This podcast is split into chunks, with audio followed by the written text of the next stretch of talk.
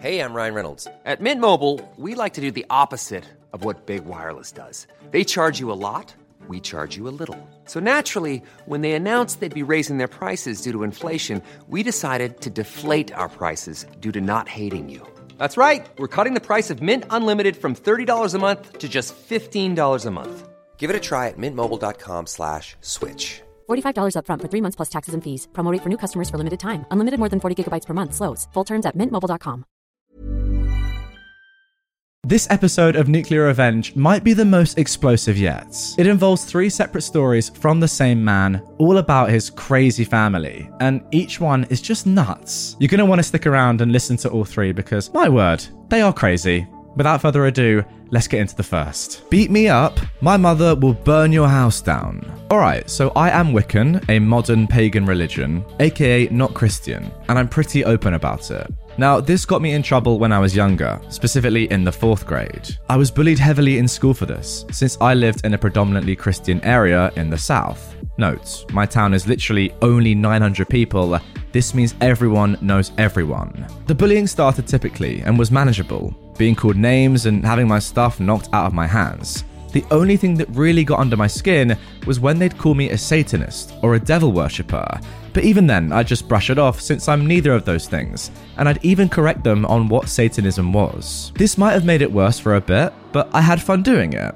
Well, one day I guess I must have done something these kids really didn't like, because they managed to talk their older siblings into following me home and beating me up. Some of their siblings were seniors or even graduates Three of them were legally adults. This is especially important. As a kid, I have no sense of danger, and I just took them following me as them going the same way. But I was still moving pretty fast because we just got a Wii and I wanted to play Mario. Well, I managed to get to my yard, but not much further than that when my backpack got grabbed and I was pushed to the ground. These teens were now beating me, and they weren't pulling any punches either. Well, I guess my mum heard the noise and came outside. They ran off after that. My mum picked me up and had to take me to the emergency room. I had two fractures in my nose and a broken arm. This meant I couldn't play the Wii until it healed, and the police were called while I was there. Remember how I said I reached my yard? Well, we had cameras that caught most of the assaults and caught almost all of the teens' faces. The ones who were 16 and under mostly got a slap on the wrist, and that was that. There were about seven of them, I think. Not all of them were hitting me, some were recording, but the ones who were 18 got arrested and faced some heavy prison time. Now, there was the 17 year old, who I will call Trashy Teen from here on, who managed to walk out of this after a few days in the county jail. My mum was not happy with this at all, since his birthday was about two weeks away and he should have been charged as an adult. Now, like I said before, this is a small town where everyone knows everyone else, and my mum knew exactly where this trashy teen lived and knew his parents. This is the point where my mum shared the majority of this story. I'd like to point out that his parents weren't nice people at all, and my mum definitely had more than one reason to despise these people, such as when they stole our Pomeranian from our yard, tied him to a streetlight, and hit him with a stick until he died. What? The fact that their son broke my bones sent her over the edge with this family. And I think the final nail in the coffin for them was actually bragging about how their son got away with beating up that heathen boy at the local stores and on social media. It didn't take too long for my mum to work out a plan in her mind, because later that week she told me that she'd get them out of town no matter what. My mum is not a killer though, and while she later did admit she was tempted to enact the plan much sooner, she chose not to make things worse if she had got caught. So she waited for two months, and that is until summer break hits. This trashy family was not one to be quiet about big plans, since they loved to brag about having more money than most in the town, and they'd always announce when they would be going on vacation, where they'd be going, and for how long. This was it, Mum's golden opportunity. She made sure everything was set. She checked around the trashy family's neighbours' houses for any cameras, made sure that she had a place she wouldn't be seen, and on the last day of the trashy family's vacation, as I said, they'd even announced how long they'd be gone, she went down at night and set their house on fire. This small town didn't have its own fire station. The nearest one was 45 minutes away. By the time a fire truck got there, the damage had been done. Most of their house was completely destroyed. Just like clockwork, that next morning they arrived to see the destruction. You could hear the screaming three blocks away. My mum just sat in her chair, drinking coffee, and watching The Golden Girls. The reason I chose to write this now is because my mother passed away in 2017. This was when she chose to tell me the whole story.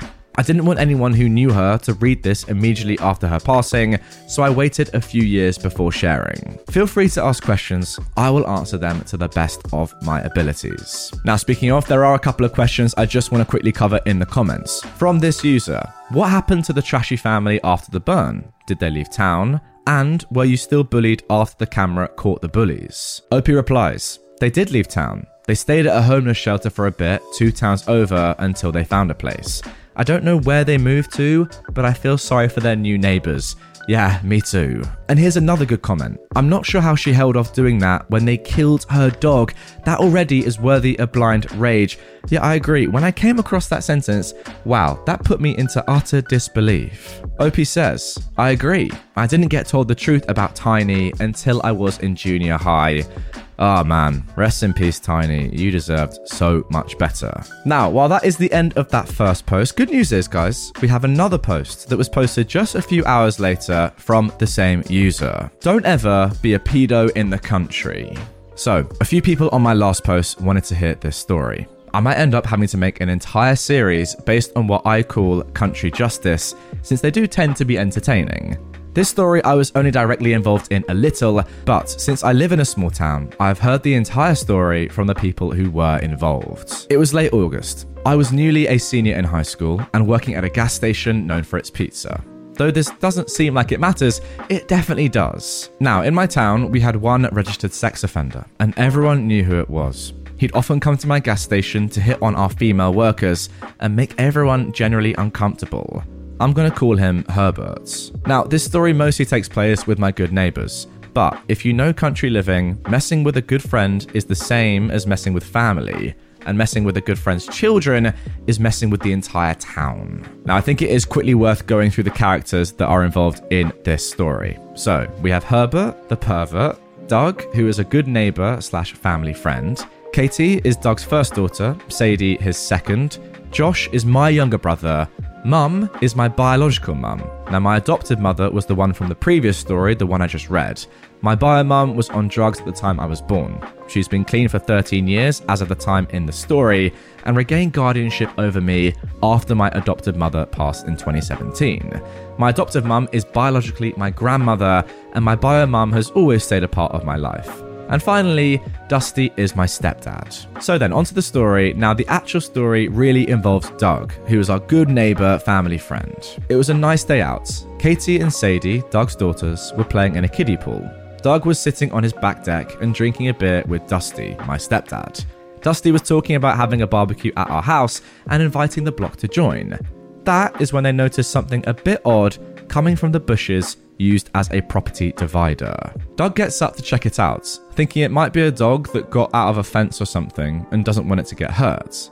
Instead, he is greeted by an old man holding a camera taking pictures of his daughters. This is where my family starts getting involved. Herbert, sensing he's been caught, takes a can of gasoline he has on his property and dumps it on Doug. Trying and failing to light it, Dusty easily notices and rushes to Doug's aid. Yes, this is exactly how he described this to me, and I find it too funny to change to make it seem less heroic. Herbert manages to run away while they're distracted by Doug's gas problem. So, the start. Now, no one liked Herbert, but he's never actually done anything illegal until that point. So, we act like rational people and call the police. Sadly, we don't have enough evidence to do anything this time, so it fell on my family and Doug's family, as head of the neighborhood watch, to bring this man to justice. A few phone calls later, and everyone in town knows what Herbert has done, including me at this point. And now I can start the story from my point of view. So, a few days go by, and at my workplace, we are instructed to refuse gas sales to Herbert. I found out later this was Dusty's idea to keep him in town under the guise of preventing him from doing this again. I would like to add that the police were fine with this until the investigation was over, so this could be counted as part of the full revenge, plus some petty revenge. As the plan starts forming, with the small army of people we've assembled, about 20 or so, they finally come up with a plan that won't be completely sadistic. Here it is, the revenge. Now, this is my favourite part, and I get to inform all of you that my family are all farmers, which means we have access to a large field that is away from all main roads and out of sight of the entire town. Some of you might already guess what's about to happen. Well, my family announces that we are having a cookout, so naturally, everyone in town hears about this, including the police. Now, around 10 of the 20 ish people actually go to a cookout hosted by my mum. This is where she tells the story that everyone needs to start telling. I was there, so here's the truth my mum was saying. Everyone who was part of the group is currently at this cookout. That is all. So the other half of the group went to find Herbert. They were gone for three hours. Herbert was found at night, bloody and beaten. Sorry, they refuse to tell me more details on what was actually done. All I know is that no bones were broken. He gets to the hospital with the help of an anonymous tip to the police. We aren't evil. He gets home the next day. But did Herbert learn his lesson? Nope. This time, I get to see what he tries to do. He tries to grab my little brother. I grab my brother and pull him away before anything happens, but I'm fuming. His dad, my stepdad, is fuming, and my mum is fuming. Those of you who read the last story knows how my adopted mother reacts to this kind of stuff, and my bio mum was raised by her. But my mum is not a killer. However, my stepfather is another story. He's been to prison and he's not scared of it. And this guy just tried to grab his son. Later that night, he calls my mum and says we need to go to a cookout right now and says that Herbert has been hit by a truck. My mum asks one question did you do this? He says no. Did you do this, Dusty? I need to know so I can come up with something if you did. He says no. We hold another cookout and invite the same people as last time. To this day, Dusty will not tell me that he was the one who hit him. He says that he'll take that to his grave. Oh, and I guess I should say that Herbert didn't die due to another anonymous phone call. Like I said, we aren't killers, but sometimes we get really close. This isn't in too much detail, but everyone in this story is still alive, which means I can always ask them for more details if needed. Let me know if you want to hear what we did to my biological father after he broke into our house in part 3 of the Country Justice series. Honestly, I have no idea how no one got arrested here, but next year Herbert did actually get arrested for child porn we now have zero sex offenders in our town. I'm Sandra, and I'm just the professional your small business was looking for. But you didn't hire me because you didn't use LinkedIn jobs. LinkedIn has professionals you can't find anywhere else, including those who aren't actively looking for a new job but might be open to the perfect role, like me. In a given month, over 70% of LinkedIn users don't visit other leading job sites. So if you're not looking on LinkedIn, you'll miss out on great candidates like Sandra. Start hiring professionals like a professional. Post your free job on linkedin.com slash achieve today. And guys, unbelievably, the stories from this user keep on coming. The people of Reddit did demand to hear part 3 of the Country Justice series, and here it is. Enjoy. Dad breaks into our house. We make his life hell. My dad is not a good person by any means of the word, and this is going to involve some serious trauma. Again, the characters. Dad, worst father of all time. Mum is my biological mum. Ryan is my twin brother, and Kian is my older sister. Dusty again is my stepfather. The before. Way back when Kian was born, Dad had already fallen off the wagon. The first thing he ever did was physically force mum into doing drugs to make sure she stayed with him. Following her birth, things only got worse.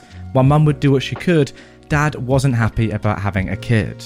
He'd lock Kian in her room for days at a time, because obviously you can't make meth while hearing how hungry your child is. Oh wow. Two years later, mum was pregnant with Ryan and me. She immediately tried quitting the drugs and had some success, but having meth in our system, we were at serious risk. Ryan and I were born with huge complications premature, barely breathing, and weakened immune systems. After that came the worst few months for mum to endure. While having one kid made dad angry, having three made him fly completely off the handle. It was at this time mum made the hard decision to call DCFS on herself. She knew we weren't safe and wanted a way for us to escape this situation. Mum willfully signed away her rights to us, and Dad, of course, wanted to fight. Both were arrested for child abuse and endangerment. Don't cook meth with kids in the house, as well as the drugs. It took four years and hundreds of letters for mum to get into rehab. As this was happening, my siblings and I lived with our grandmother, who we grew up calling mum. My grandmother had no intention on fully adopting us, but she was left with little choice after a few years. It was either adopt us or we would be taken into DCFS care. Life was better for us mostly. There's a reason I never mentioned my adoptive father, and we were safe. After a few years in rehab, Mum was able to get back in touch with us. She was welcomed, and I ended up crying because I found out my adoptive mum wasn't my real mum. We did get to leave kindergarten early the day she came home, though. We grew as a family, and it was good. After a few years of this, my adoptive father left the picture. Now everything is actually great. As I said, my grandmother passed away in 2017. This was hard for everybody, but especially for mum. She was devastated, losing the one person who believed she could become clean, a good person, and a great mother. Now, dad gets out of prison and goes back in every few years, and he usually tries to get in touch when he does. This year was different. We didn't have our grandma to make sure everything would stay safe, and mum didn't think she could handle seeing him. The mistake. The day comes to bury my grandmother. It was a particularly warm November day. We're all having a hard time and we don't deal with grief too well. I stayed with mum the entire time while Ryan went to our other grandparents to help out. Kian stayed in her room the whole time and we occasionally checked in on her. Night falls and we're looking through old pictures of grandma.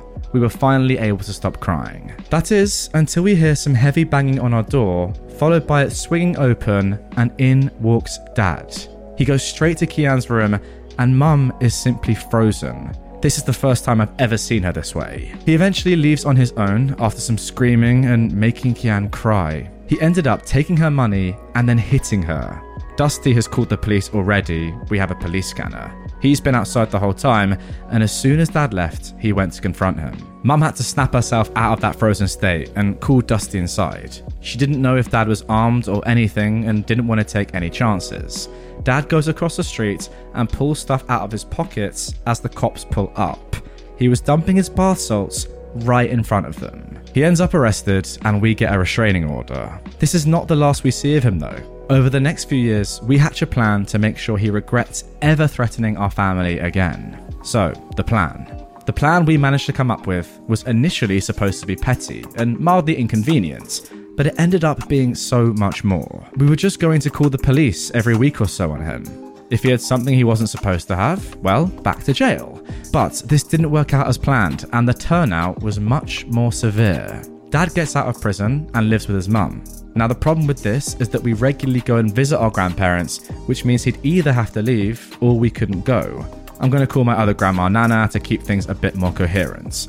Nana would always make him leave if we came over, no matter what temperature, time, or weather conditions. This would also apply whenever we stayed the night. We visited Nana so much after knowing what she'd do to see us. This was just our way of saying screw you to our dad. The thing about this was this meant he was essentially homeless, didn't have a car, and could barely find a job. When someone did hire him, he'd post in or Nana would tell us. We'd give them a call and have them do a drugs test. He always failed the drug tests. So now he's essentially homeless, having the police called on him and on drugs. He gets tired of this pretty quickly and goes back to Nana's when we are there. That's a clear violation of the restraining order, so he gets fined. This isn't a meager amount of money either. This ruined his savings. So now he's also broke and has been kicked out of Nana's. At this point, he starts to realize he's pretty screwed. We call the police for a suspicious man sleeping on the sidewalk and he had drugs on him. Back to jail. Well, at least he's got a bed. After a few times of this, he is finally broken, devoid of all hope. He manages to get Nana to let him stay there again, so now we get more updates. This has been going on for months now, and we weren't going to stop. Job, gone. Home, gone. Money, gone. Drugs, gone. Hope, gone. He actually started to be clean for a bit. It's hard to get drugs if you can't buy them, and when you do, they immediately get confiscated. That is until he finds a new woman. He gets back on the drugs thanks to her money. So, what do we do? We get her arrested while he's gone. We're being extra careful not to get him arrested anymore, since he'd now end up in federal prison. After so many times getting caught with drugs, our state sends them to federal. Now we've taken away his girlfriend too. So, the effects. All of this has worn him down. He is gone. Anytime he'd regain even a tiny bit of hope, we'd snuff it out. He eventually tries to take his own life with a gun that he's not supposed to have, and he fails. So now we get to watch him suffer in the hospital while knowing that he's going to get taken to prison as soon as he heals. We had to make things worse for him. We couldn't let the times we didn't call the police go unnoticed after all. So we hide some drugs and ingredients in his dresser, easily noticeable when the police come to search. He now has quite a while in federal prison. Now, before I even give my thoughts on this unbelievable story, firstly, I want to bring you guys this comment. If this is real, slow clap for you, sir. I know exactly one person I wouldn't want this to happen to. You gave him zero reason to live, and he can't even kill himself. Now he's in a box for the rest of his life. It's beautiful. That is nuclear revenge. Take everything and leave them alive. OP replies, It is real. While his name is public information, since he's a criminal, if I gave you his name, you'd be able to find the rest of my family. So sadly, I can't. And there we go, guys. That is going to conclude this story. Three separate parts, all from the same person. Um, what immediately springs to mind is, wow, OP, you've been through a lot. I'm sorry to hear about all your trials and tribulations because, um, as families go, yours is pretty messed up, my friend. Sorry, I've got to say, on the whole, it is good that you're bringing people to justice, even though they are part of your own family. But wow, I don't even know which of these stories was more nuclear out of all three. OP actually said on this third one that he wasn't sure if this was nuclear or not. This surely is nuclear. Like, you're planting stuff in his hospital bed to make sure he goes to prison for a very long time. That is nuts. Like, I don't want to get too crude here, but you made the man try and take his own life. If that's not nuclear, I don't know what is. Insane.